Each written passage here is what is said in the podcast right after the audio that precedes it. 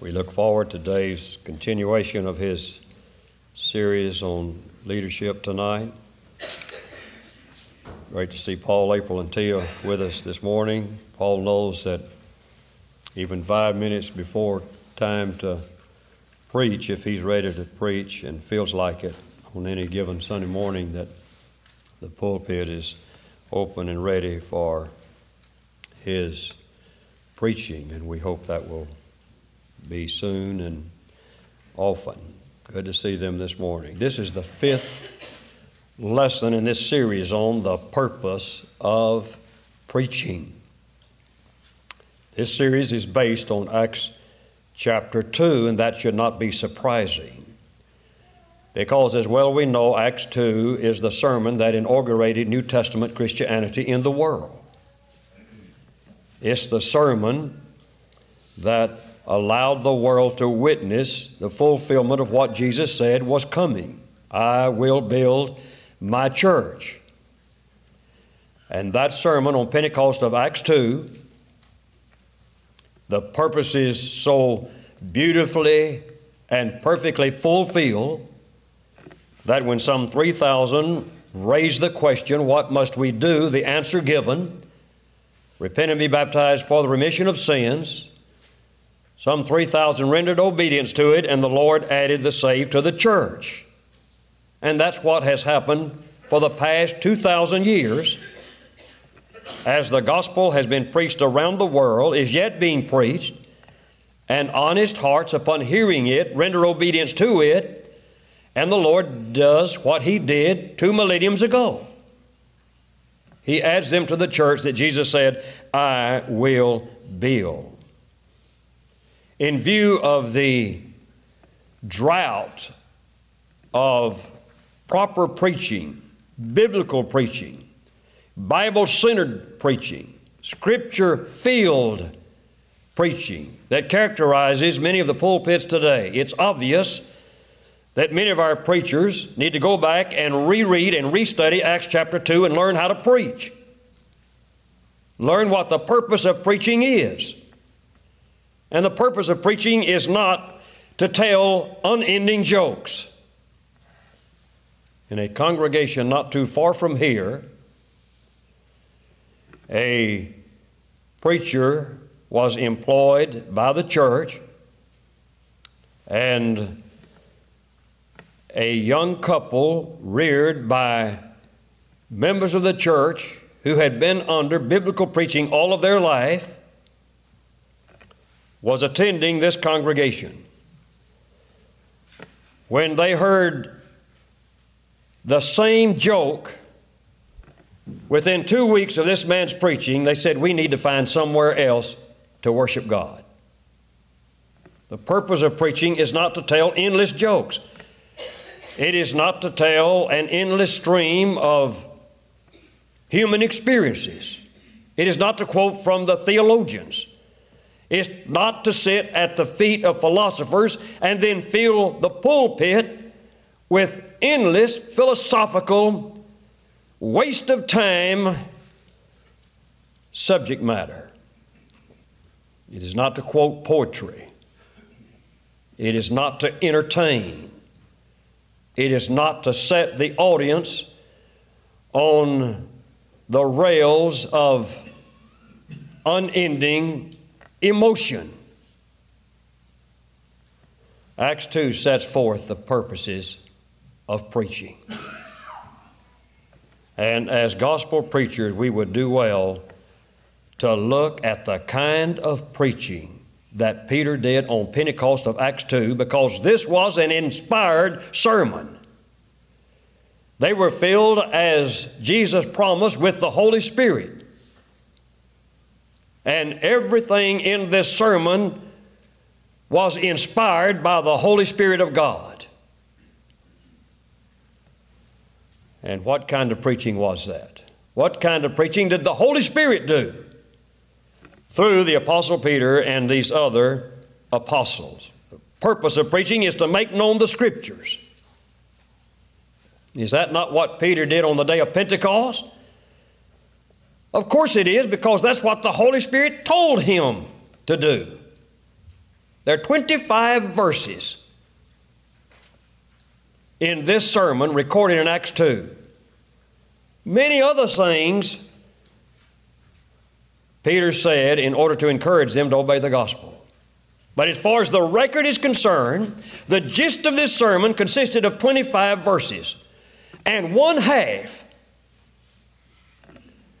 12 of those verses, constituted verbatim quotations from the Old Testament, which leads to point two as we concluded last Sunday. The purpose of preaching is to make the mind prepared to receive the truth. This is a twin brother of the first point. And this is where the Old Testament especially comes in. Because the Old Testament is an attitude developer, it prepares the man for the reception of the truths of the New Testament.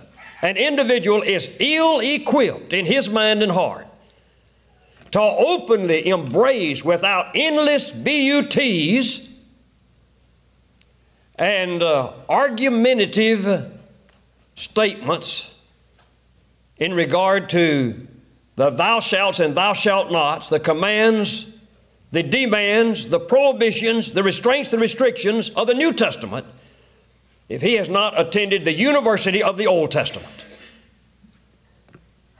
And Paul makes this point in Romans 15 4 For whatsoever things were written aforetime were written for our learning Christianity involves the mind. Patriarchy involved the mind. The Mosaic age involved the mind. Thou shalt love the Lord thy heart with all thy mind, every aspect of thy being. It starts with the mind, it ends with the mind, and in between, proper emotions are developed that conform to what one has been taught. And these emotions then are family members of the mental framework that's been formed, developed, prepared by the Old Testament. In 1 Corinthians 5 1 to 12, we have a classic example of this. Five Old Testament examples are given. And twice the text states, now, what's the purpose of these things? What's the purpose of my reminding you of what occurred back there? These things were examples that we might learn something and not make the same mistakes those people of old made. Don't tempt God like they did. Don't lust like they did. Don't commit fornication like they did. Don't do those things they did back there that ruined their life, ruined the nation, and drowned them in sin followed by captivity. Let the Old Testament, Paul is saying, prepare your minds for the reception of the truth. And never forget that a man needs to take heed lest he fall. The Old Testament is an attitude developer. It prepares the mind for the reception of the New Testament. And that's exactly what Peter did on Pentecost of Acts 2. Half the sermon constitute verbatim quotes from the Old Testament. He quoted from two great prophets. In today's environment, which is sad indeed. Over two centuries constitute the age of this country. And we have descended into moral depravity, religious foolishness, and all the kinds of sins and problems that grow out of it. The preaching of the prophets makes great preaching for the church today and the American audience. The tragedy is over half the church wouldn't give the time of day to the preaching of the prophets. And some of our more conservative churches are not too interested in the preaching of the prophets either. And the whole denominational world around us could not care less. If they could, they would, for the preaching that the prophets did. But Peter quoted from two prophets the prophet Joel and the prophet David. And thank you, Brad. And as a result of that book, chapter, and verse preaching, rooted in the Old Testament, those Old Testament quotations prepared the mind of that audience, at least 3,000, for the reception of the truth. The chaos and confusion that commenced that occasion of Acts 2 was not going to be solved by the simple point of it's just 9 o'clock in the morning. These people are not drunk. We are not under the influence of alcohol. It's just 9 o'clock in the morning. People don't start drinking, generally speaking, unless they have a drinking problem that early in the morning. They're preparing for the workday. That was good, but that was not sufficient. He had to quote from a prophet, Joel, verbatim, Joel 2 28 to 32. That solved the problem. That erased the confusion. That prepared the minds of those people for the reception of this first gospel sermon in the name of the resurrected Christ under the Great Commission as an accomplished fact. They were ready now to listen. And they didn't argue with the death and the burial. They knew they had killed this man of whom Peter and the apostles was preaching. But when he said, He's been raised from the dead, they were not ready to receive that truth. Their minds were not prepared to receive that truth. They would have argued at that point if the sermon had ceased at that point. And so, Peter quoted from the Old Testament. He quoted from another prophet. He quoted from David. And several statements there. And then he talked about David relative to his person and said, Now, David was not talking about himself. Because you can see his grave is right here in our presence. His body's in the cold earth. He was talking about the one of whom I am speaking Jesus Christ, the Son of God, for whose blood you clamored. It was Jesus whom God raised from the dead, and his quotations from David proved it. They might have wanted to argue with David I mean, with Peter and those other apostles. But they were not going to argue with David's inspired, preached by the Holy Spirit, quotations from David from the Old Testament. No wonder they were ready, 3,000, to receive the gospel.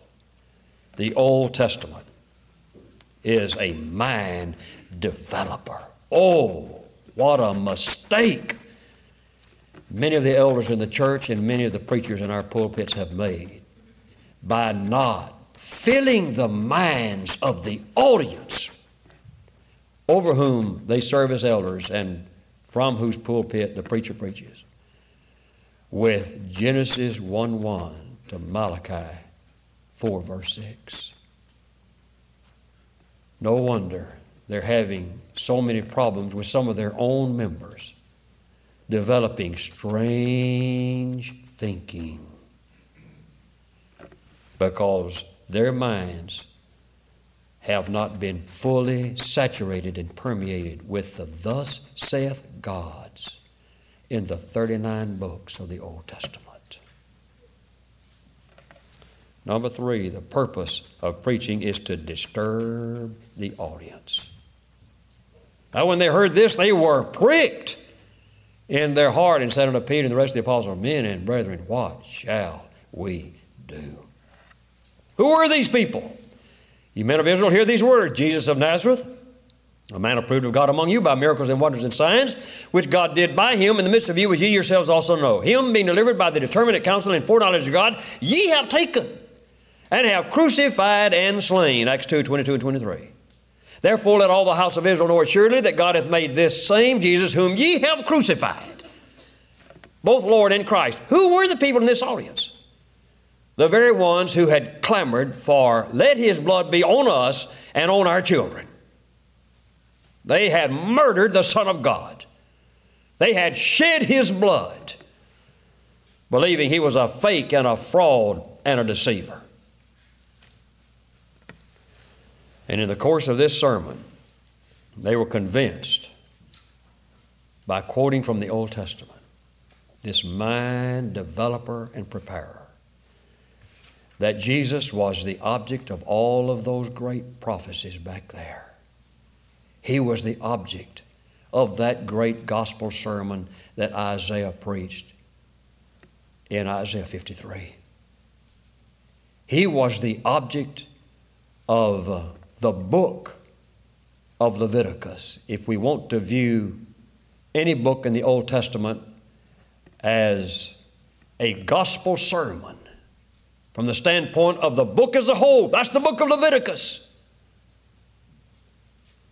Consequently, their minds went back to all or many of those prophecies and verses they had misunderstood, misapplied, missed altogether, just like the Apostle Paul had prior to seeing those prophecies and verses in their proper light.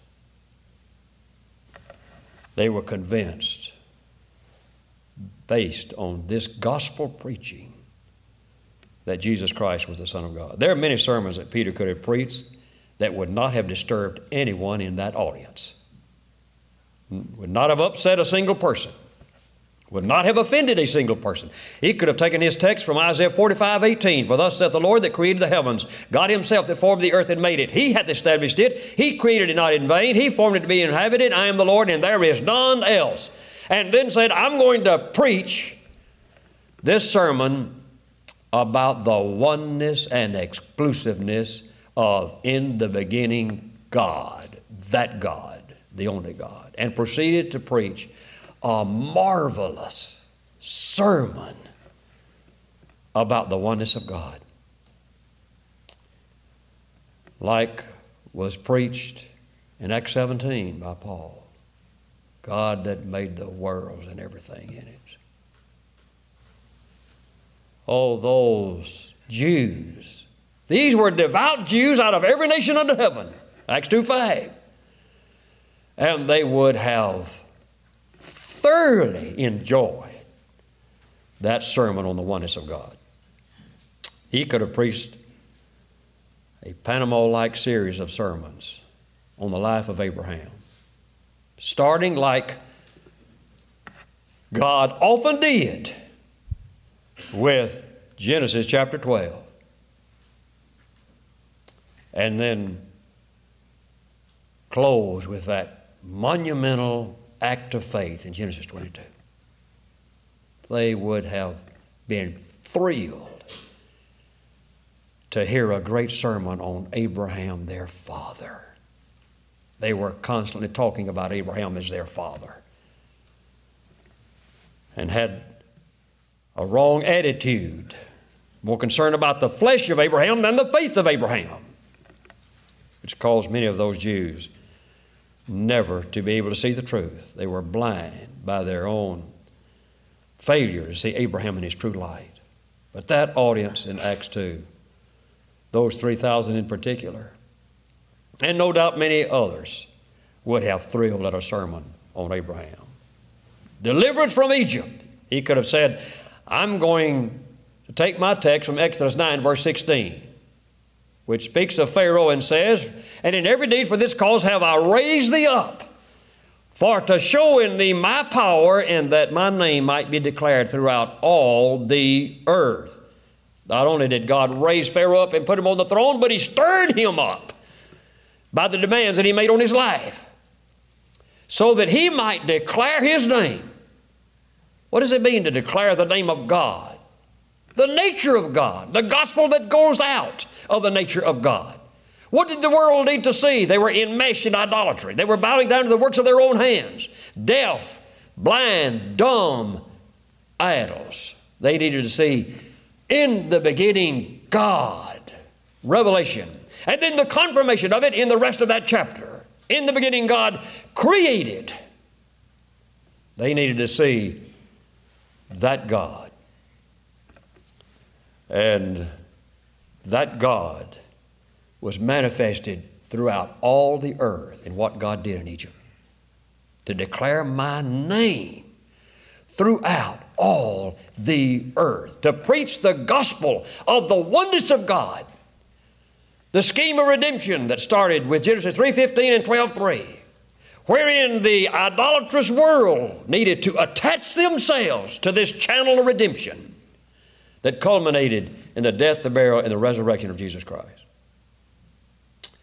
They would have thrilled as Peter went back to their deliverance from Egypt and carried their minds down through the centuries as God worked through this Jewish channel to make the seed of woman and the seed of Abraham a reality in the world. He could have said, I'm going to preach a great sermon on the providence of God. And I'm going to base it on the book of Esther. And the title of this sermon is going to be Redemption Unthwarted. And it's going to show how that it was God's will from Genesis 3 6 onward to reach Calvary with the seed of Roman, Genesis 3.15, and the seed of Abraham, Genesis 12.3. In that seed, Jesus Christ, who through his death, burial, and resurrection will solve the problem that started in Genesis 3.6. Oh, would they have not been thrilled with that sermon?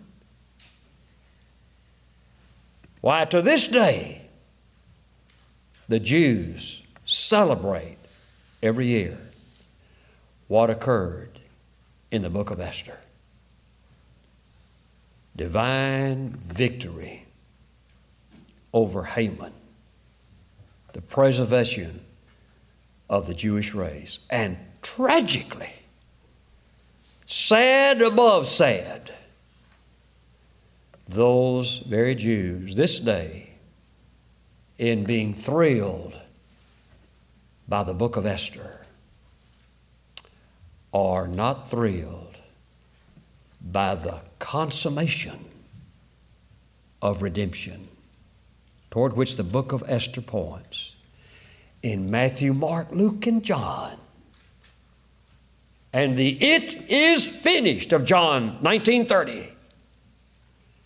And the true Messiah, Jesus Christ, hanging in the throes of death on a cross of wood, lowered in a tomb, and on the following early Sunday morning was raised from the dead, and now sits at the right hand of God, ruling over all that is, until the clock of time shall ring its last ring. Time will end, eternity will be ushered in. And uh, these Jews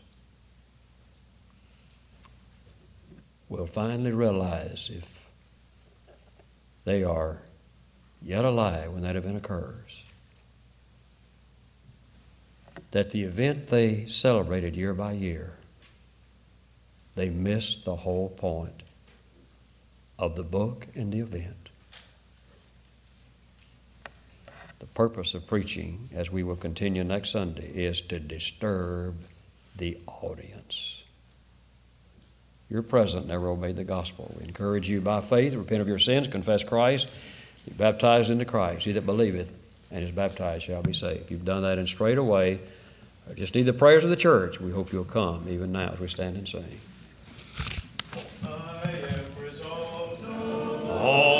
To linger.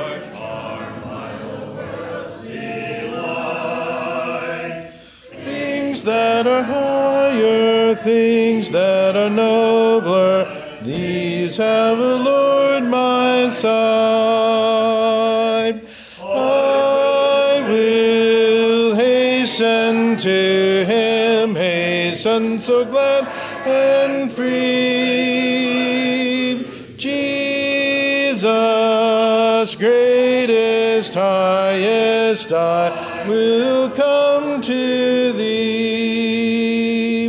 I am resolved to go to the Savior, leaving my sin and strife.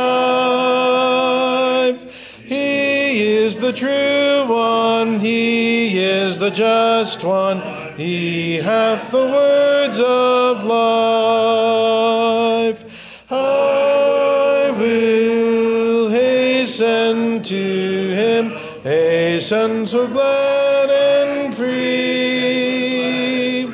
Jesus, greatest, highest, I will come to thee.